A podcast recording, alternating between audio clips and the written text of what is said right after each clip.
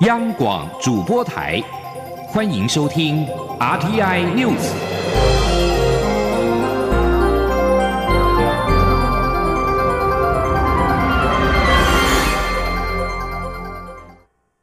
各位好，我是主播王玉伟，欢迎收听这节央广主播台提供给您的 RTI News。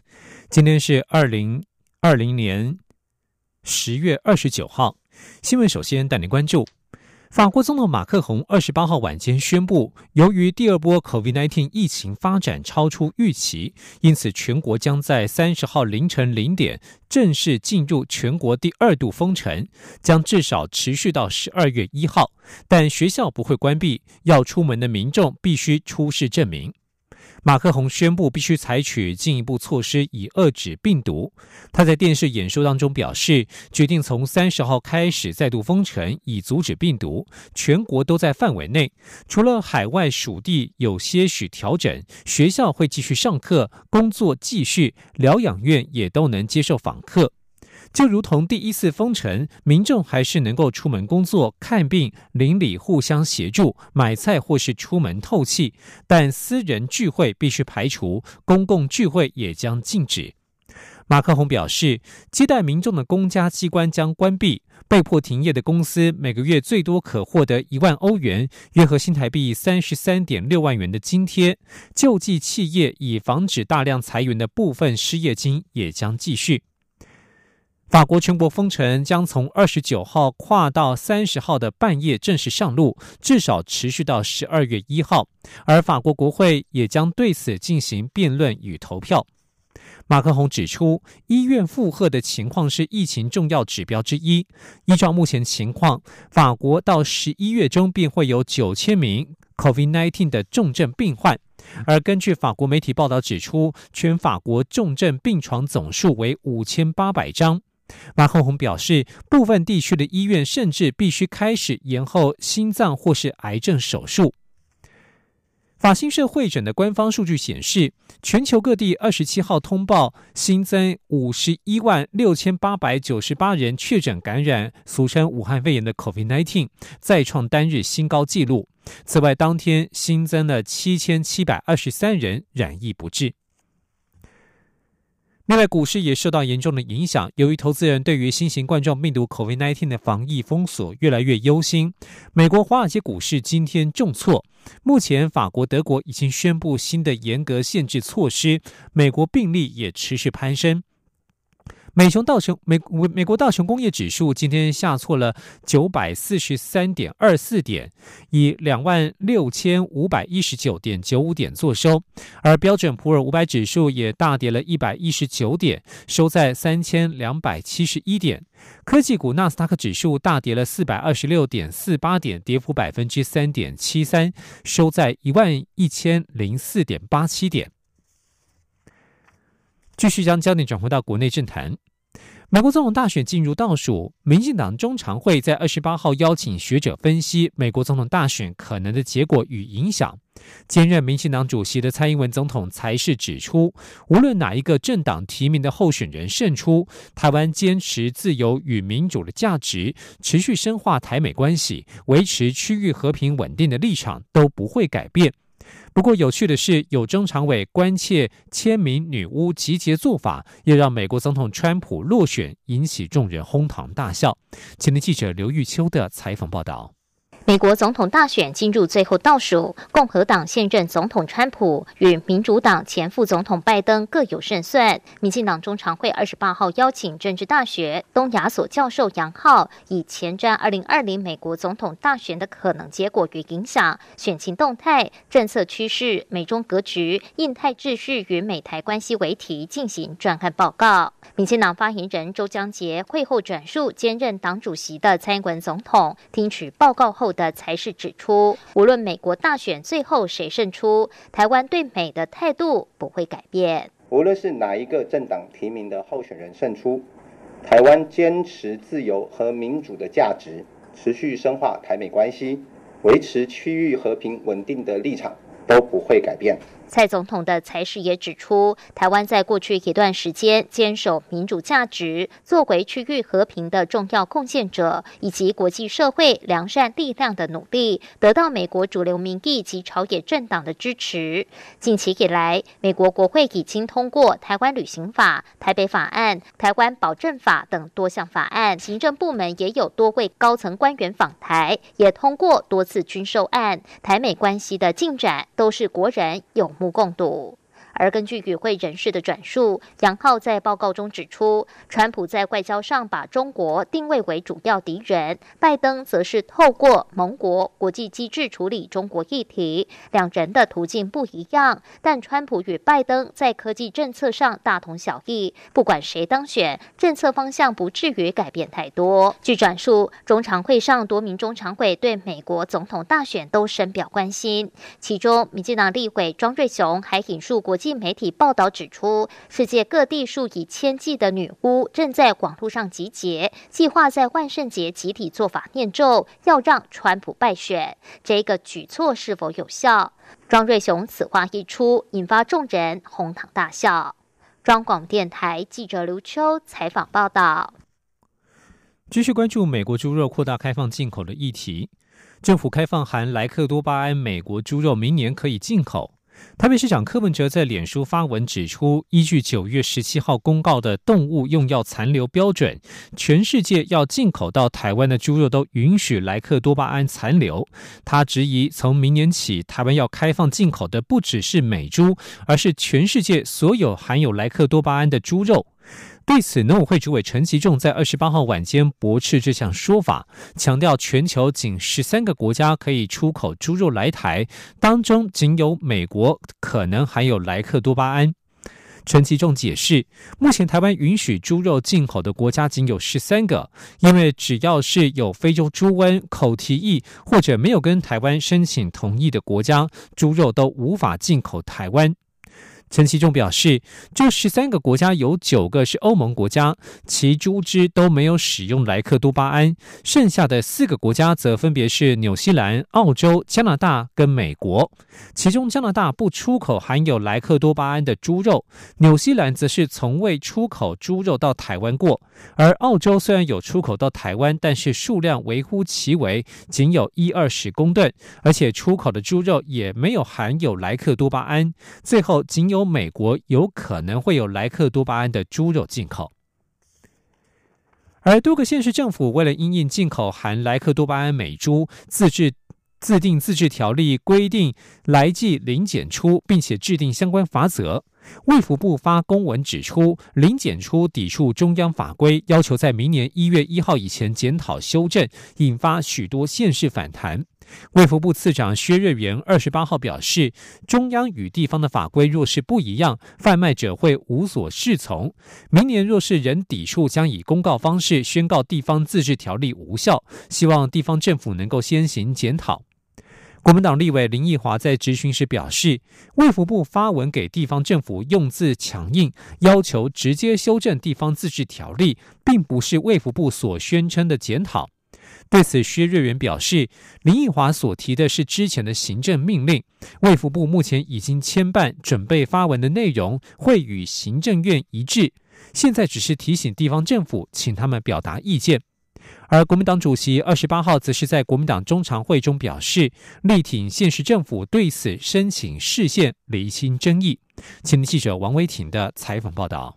政府明年一月扩大开放美猪美牛进口。国民党立院党团二十七号在立法院会提案，要求蔡英文总统赴立院就此进行国情报告，说明决策评估，但被民进党团以人数优势封杀。国民党主席江启臣二十八号在国民党中常会表示，蔡总统逃避民意监督，态度傲慢，并说：“你到底在怕什么？”为了抵制含有莱克多巴胺的猪肉，各地方政府制定自治条例，规定零检出瘦肉精。但是卫福部表示，自治条例抵触母法，明年将宣告无效。对此，江启臣表示支持地方政府继续推动自治条例，并且力挺市县。江启臣说：“行政院不止没收人民的健康，更是没收地方自治的权利。”对于各县市制定反瘦肉精的自治条例跟法则，国民党不会退缩，将持续支持地方首长及民代持续推动。民进党如果一意孤行，必要时更会力挺县市政府申请市县，厘清争议，将民众的食安放在第一位。江启臣表示，国民党十一月二十二号将与民间团体一起走上街头抗议瘦肉精美猪。他也号召支持者一起参加游行，挡下错误的政策。另外，国民党中常会今天邀请海峡两岸经贸文化交流协会会长高孔廉就两岸交流发表专题演说。高孔廉表示，春节即将到来，两岸关系恶化，加上疫情影响，台商返乡不易，建议可由两岸旅行同业工会协商开放台商旅行通道，进而为台商返乡过年铺路。江启臣也表示，目前两岸只有四个客运航点，无法满足国人春节返乡需求，呼吁政府。府增设春节班机航点，便利国人春节返乡。中央广播电台记者王威婷采访报道。继续关注的是防疫物资，国际军俗称武汉肺炎的 COVID-19 疫情持续，台湾生技厂东阳向德国生技厂。争取到 COVID-19 疫苗台湾代理权。中央流行疫情指挥中心指挥官陈时中表示，这一支的疫苗研发进度较快，台湾对这支疫苗蛮有兴趣，但受限于疫苗的效期与冷链技术，必须考量施打的能力，希望能够成功购买，但剂量也不能太多。前听央广记者刘品希的采访报道。德国生技厂 BNT 研发 COVID-19 疫苗进展顺利。台湾生技厂东阳日前宣布取得 BNT 疫苗的代理权。业界人士表示，东阳跟 BNT 的合约并非购买合约，而是授权合约，也就是授权东阳制药跟台湾政府谈判要买多少剂量。从合约内容来看，数量最少是五百万剂，最高是三千万剂。对此，疫情指挥中心指挥官陈时中二十八号下午在记者会中表示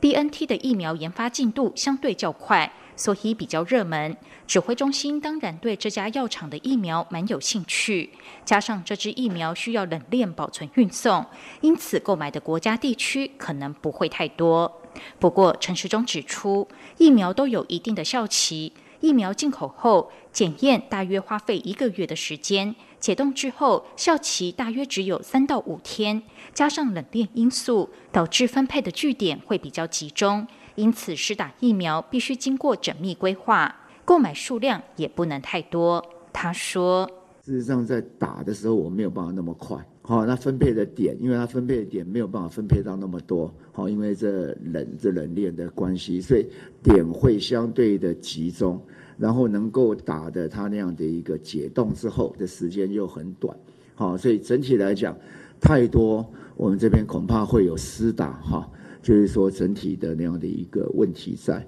我们希望要有，但是呢，太多我们恐怕要考虑到我们私打的能力。此外，国内流感疫苗不够打，指挥中心紧急向流感疫苗厂追加疫苗。陈时中表示。在国际上已经找到货源，目前已知部分国家施打率不高，多的疫苗可能卖给台湾。加购疫苗一事有眉目，但不会太快，数量也难以掌握。只要疫苗安全，不排除购买任何厂牌。陈时中也强调，流感疫苗跟 COVID-19 疫苗是两种完全不同的疫苗，民众千万不要误以为打了流感疫苗就能出国，这是两回事。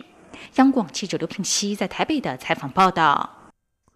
国内发生施打流感疫苗之后死亡的案例，引发民众恐慌。中央流行疫情指挥中心指挥官陈时中二十八号在记者会当中表示，目前流感疫苗的施打率稍微下降，施打潮缓解，主要是因为民众观望气氛浓厚，加上前一段时间打的相对较多。以过去经验，通常施打到三分之二、四分之三左右，需求性就会下降。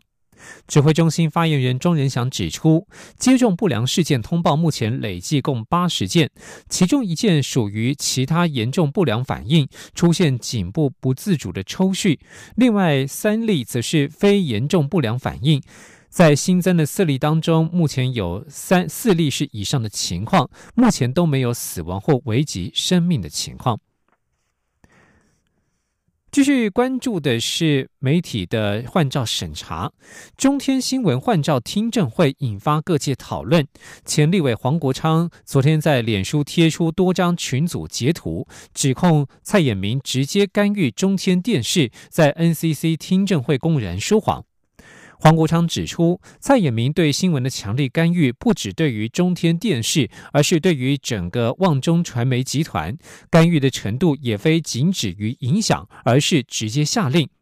旺中集团董事长蔡衍明昨天深夜则是在脸书直批黄国昌的贴文是抹黑造谣，表示那是自己平常跟伙伴沟通的正常聊天群组，被断章取义成他个人垄断中天新闻。蔡衍明表示他自己也是一般老百姓，有正常聊天的群组。国家通讯传播委员会 NCC 二十八号表示，中天新闻换照听证会主要想了解八大议题，但认为中天对于未来营运计划当中内控与编审制度改正等并未说明清楚，预计最快下周再请中天高层到会陈述意见，但不会对外开放。继续关心国际消息。美国国务卿蓬佩奥二十八号表示，中共将总部位于美国华府的中国和平统一促进会（简称华府统促会）当成了掩护机构，在美国进行外宣与恶意影响力行动。国务院决定将促进会列为外国代表机构。蓬佩奥二十八号发声明指出，中国和平统一促进会受到中共中央委员会统一战线工作部的控制，而。统战部的功能是替中共消除威胁，并在海外扩展影响力以及进行外宣。蓬佩奥表示，国务院依据《外国代表机构法》将华府统促会列为外国代表机构，目的与八月将孔子学院美国中心列为外国代表机构相同，都是要让外界了解这些组织的性质，并且认清他们传播的讯息来自北京。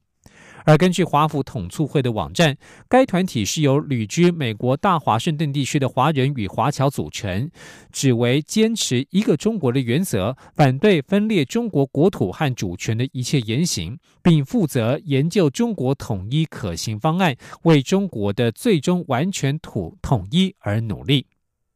这里是中央广播电台。是阳光，翅膀打开了世界之窗；是阳光，翅膀环绕着地球飞翔。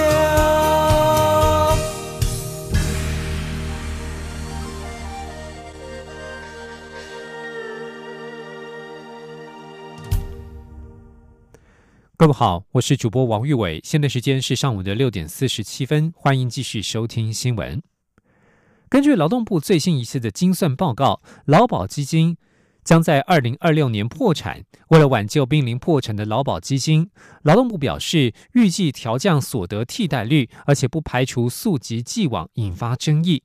原本劳保年金改革草案年底提出，劳劳动部长许明春在二十八号于立法院答询时表示，由于牵涉范围广，目前没有具体方案，也没有时间表。前天记者陈林信宏的采访报道。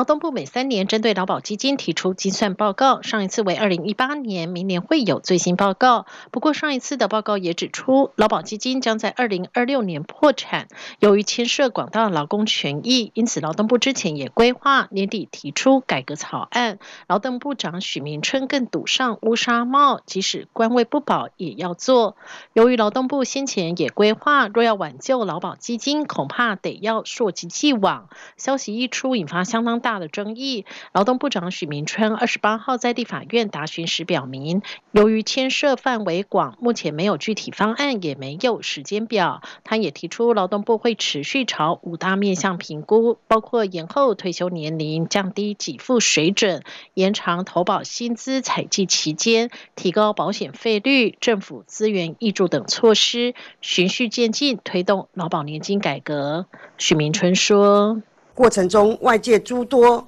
啊意见，所涉层面非常广。本部除邀集专家学者开会研商外，并持续倾听及收集各界意见。另外，制度调整牵动各方权益，需一定时间做整体性的财务估算。后续本部会持续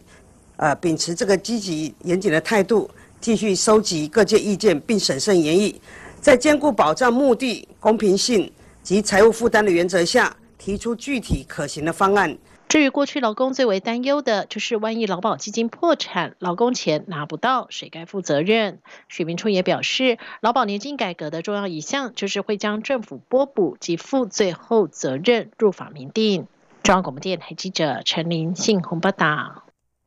关心台湾的经济，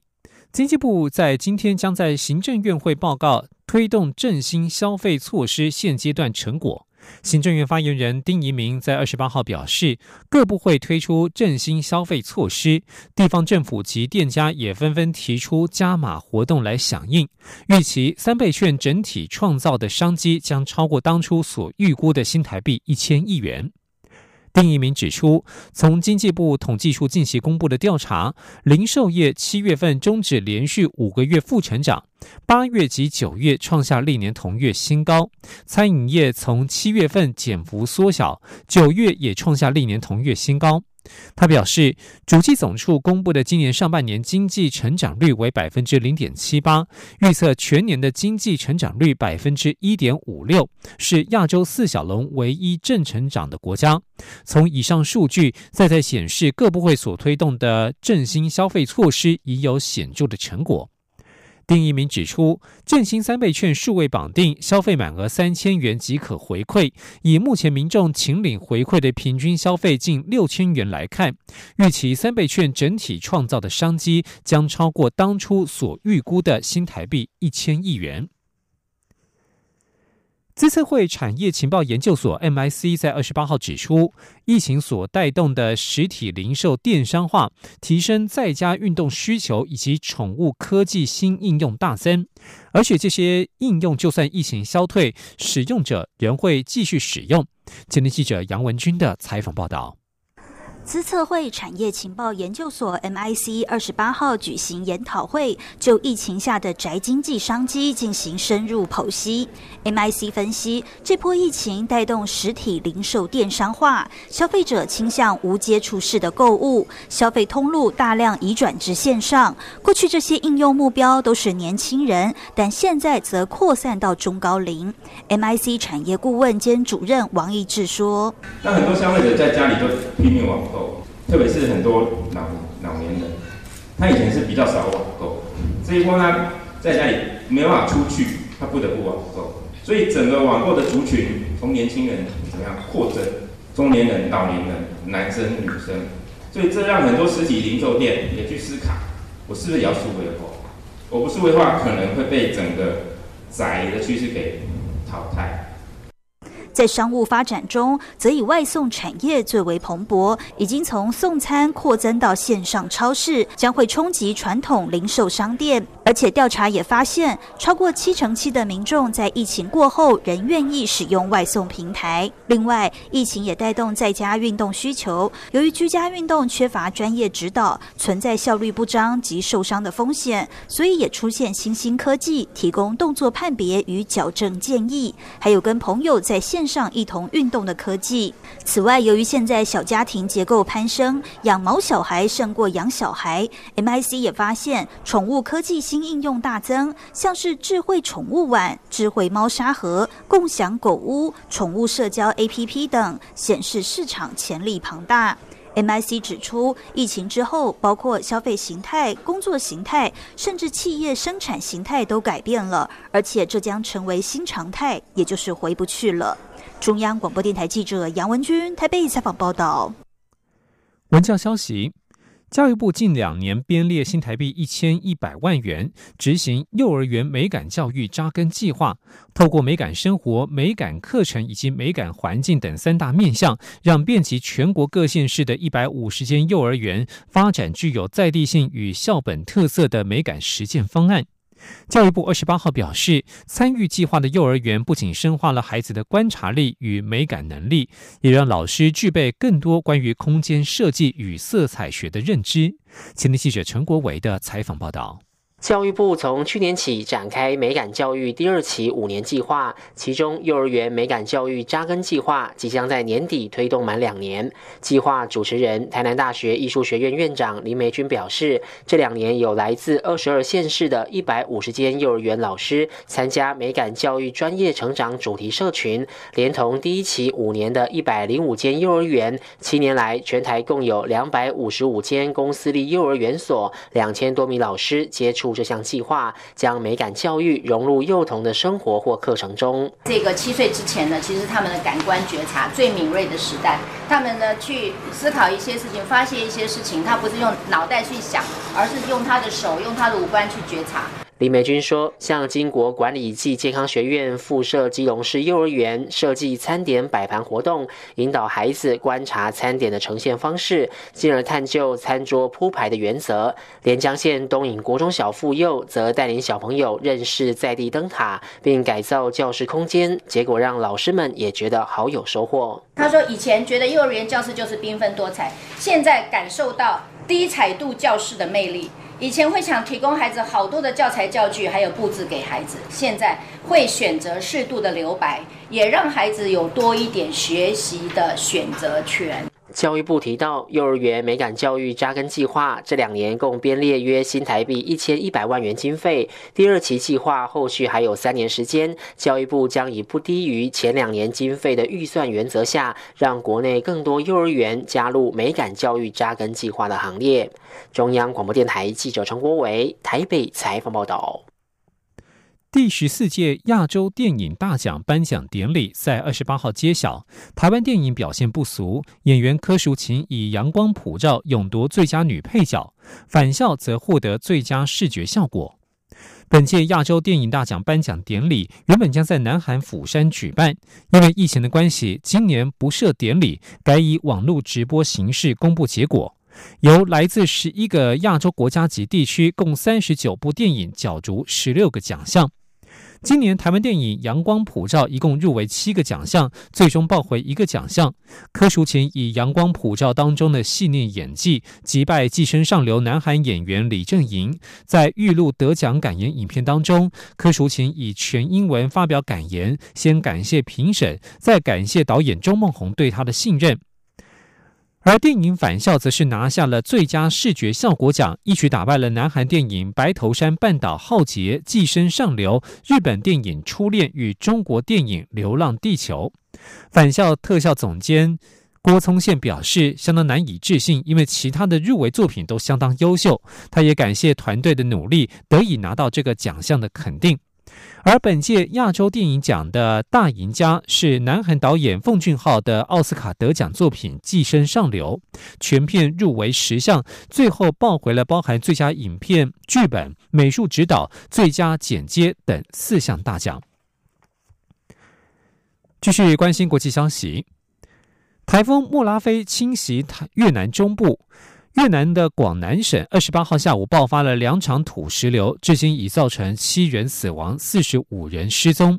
尽管越南政府要求各方合作、全力抢救，但是天气因素导致救援任务困难重重。根据越南快讯报道，越南总理阮春福已经要求各方合作，用尽各种手段来拯救受灾民众。越南副总理郑廷勇则是前往广南省坐镇指挥。台风莫拉菲二十八号早上在越南中部登陆，带来强风豪雨，许多树木遭到连根拔起，数以百计的房屋与建物遭到破坏。焦点转到美国国会，美国参议院今天针对改革一项网络法令以及对科技公司审查内容的方式，就责仪式召开听证会，但是场面很快就沦为政治混战。议员紧咬 Twitter、Google、脸书等科技企业，同时也相互攻讦。根据路透社报道，美国通讯端正法第两百三十条保护科技公司免于为用户张贴的内容负责，同时却允许这些企业能够行诉政治论述。如何依法让大企业负起责任？议员们看法分歧。推特执行长杜袭、脸书执行长祖克伯、阿尔法贝旗下 Google 公司执行长佩吉表示，通讯端正法第两百三十条对于网络言论自由而言至关重要。而在听证会开始之后，场面变成了两党参议员激烈交锋。布希说，Twitter 对选举没有影响力，遭共和党及联邦参议员克鲁兹抨击。克鲁兹说。